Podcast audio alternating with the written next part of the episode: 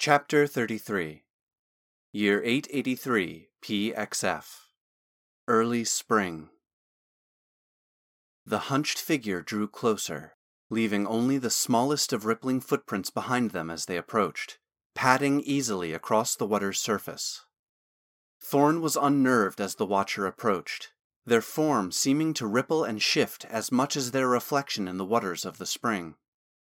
The wrinkled face that was nearly indiscernible from gnarled bark across the stream resolved itself far more than could be accounted for by the relatively short distance they traveled to reach Thorn. So, too, their clothing shifted from looking like little more than a moss covered rock to robes, smock, and tunic. By the time they reached Thorn, an elder androgynous figure stood before him. Their face, while heavily wrinkled, was almost beautifully so. Time had not marred it with its burdens, but instead imbued it with its unending stories and experience. They had lank hair as wild as Thorn's own that hung to their elbows, and many seasons had filled it with its fair share of leaves, twigs, and dried blossoms. A cloak not very different from the forest's carpet draped over the watcher's hunched back that, if straightened, would mark them as a human in height, but in their current bent state they came only to Thorn's mid chest. Pointing a curved finger and looking up into Thorn's face, the gnarled voice of the Watcher spoke prophetically. I was witness to your birth and the choosing of your name. But that is not all I witnessed. I also saw your twin's birth that day. Thorn would have fallen had his and Riken's boulder not caught him. I have a brother? Thorn questioned, awestruck as he leaned against the boulder for the support to stand. Oh, this was not a twin of flesh and bone. It was a twin of blade and blood and steel, but a twin nonetheless. Thorn felt the blood drain from his face, as any fear he had about the vermilion blade paled in comparison to this revelation. He wanted nothing more than for the Watcher to stop speaking, to be silent, and never utter another sound. But they continued. At least, when I saw it born, it had neither flesh nor bone. But that may no longer be true. One such as it will always find a host, even while a part of it remains forever bound within you. The last was said with the finality of the grave, the Watcher's voice seeming to reverberate menacingly, even in this open place. Forever bound, Thorn echoed back the Watcher's words. I don't understand. The Vermilion Blade's curse is making me younger, does it somehow. The Watcher interrupted before Thorn's thoughts and words could spin up like a child's top. Hush, child. No one expects you or I to know the whims of the gods, but we can learn to read their footprints, especially when they make sure we are present to witness them. The Watcher motioned over the spring's waters with a staff that seemed to materialize in their hand.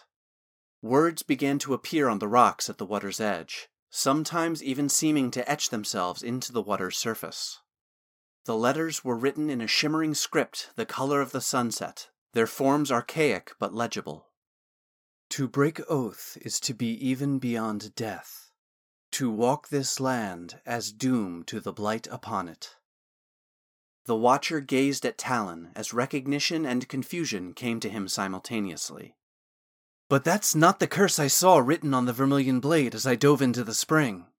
It said, To break oath is to be doomed even beyond death, to walk this land as a blight upon it. Perhaps. But this. The Watcher motioned with the staff again is the echo of what was imbued in you at your birth, most likely by Caspharion's will. The Watcher continued now as though teaching a lesson. In my experience, gods cannot or will not unmake another's creation. but they often meddle and twist the intent of their brethren, especially when it comes to those they have chosen for a larger purpose. Moving to lean on the boulder next to Thorn, they expanded. Which leads us to you.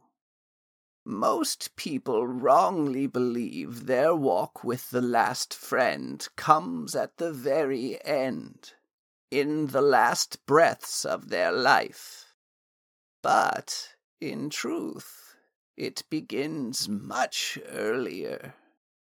Once one is no longer growing to adulthood is truly when their walk with death begins. For you, to be even beyond death is to never have begun your walk with the last friend. And that, my child, is where this curse is taking you. The Watcher peered at Thorn with their bottomless eyes to see if there was understanding.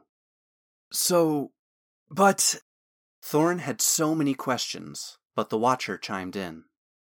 There are no definites in divine mysteries such as these. The mark of two warring divine possibilities, the curse and Casfarian's binding, shine from you like the sun for those that can see.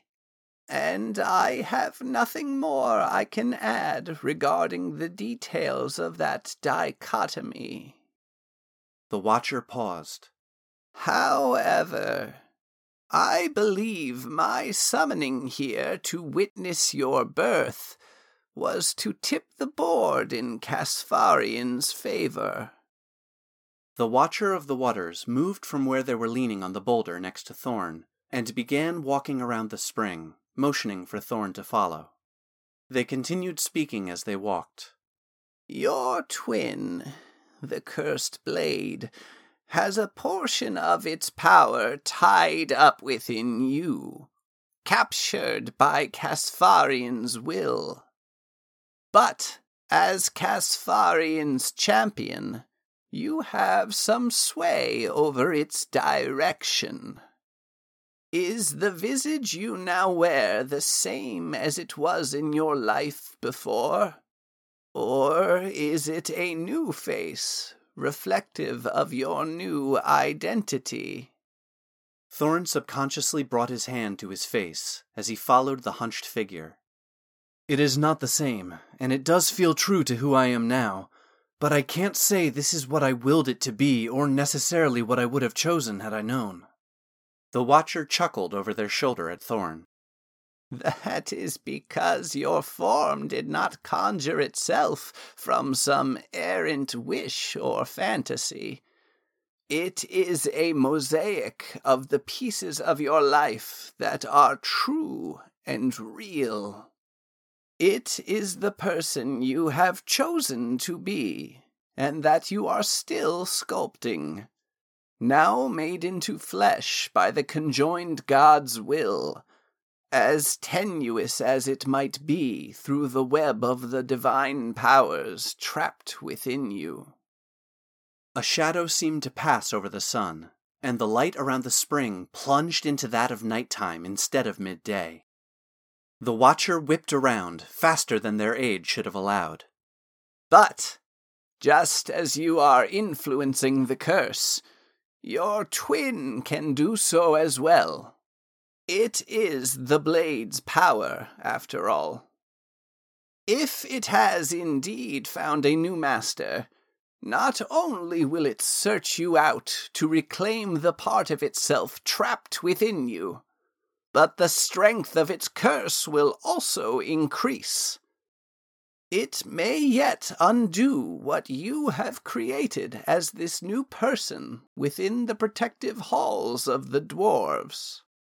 The Watcher motioned with their bony hand from Thorn's head to feet at the last statement.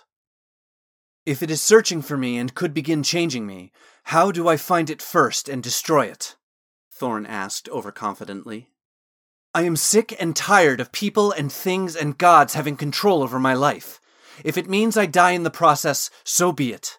What sense is there in living my life if it is not mine to live? The shadow passed, and daylight returned to the glade and spring. The Watcher continued their circumnavigation of the spring, tutting Thorn through their teeth. Their prophecy resumed. The deity serve's power stems from forge and hearth, field and forest. But look around this land. Corruption has diminished Casfarian's presence, a decay of which your twin is only a piece. To face the Vermilion Blade on such hostile ground, so devoid of the conjoined God's grace, would be folly. Yet meet it here you must. So I am doomed. Fine. Point the way. Thorn said snidely, turning back along the path the Watcher had led him on around the spring. Thorn could hear the Watcher stop and turn behind him, but refused to look back, keeping his eyes ahead. Their strained voice called after him. But will you doom all others as well? As though created out of fog and mist, the shape of Balanon appeared. Thorn, refusing to allow the Watcher to manipulate him, waved his arm through the illusion and kept walking. Next was Nasji's form standing in his path. The Watcher's voice, now seemingly in his head, whispered, Do you think corruption such as this knows borders or kingdoms? The Watcher speaking in his head was far too reminiscent of the voice from Talon's life, and hardened Thorn's will. He did not even bother to wave Naz's form out of the way, but plunged through it head first. Thorn's steps faltered as Osmond now appeared before him. He was older, looking to be almost the same age as Thorn appeared now. He was stalking something with Talon's dagger, the one he had stabbed him with at their last meeting. There was a wary readiness in his eyes, belying an underlying concern and fear. Stop your tricks! Are you watcher or witch? You speak in riddles and impossibilities without answers or direction. If you are to help me, then speak plainly. Thorn reluctantly brushed the misty shape of Osmond away with the back of his hand. In answer, the Watcher's voice rippled across the water of the spring. I, like you, am the product of who I serve, the conjoined God sometimes of one mind, sometimes opposed, yet bound as one. Friends, rivals, siblings, lovers, the only sin is to pull them asunder. As Thorn returned to the other side of the spring, the last of the Watcher's illusions was there to haunt him.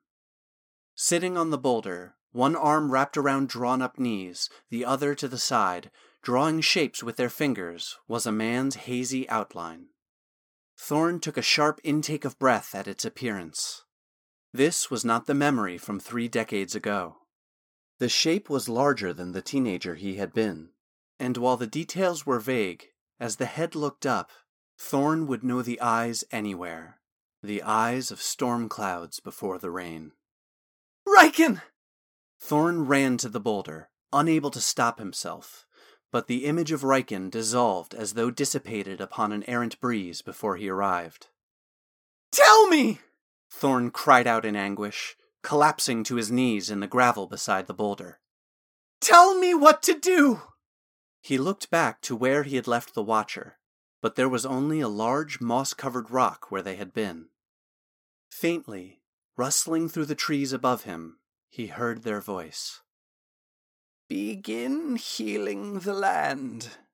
The blade will find you.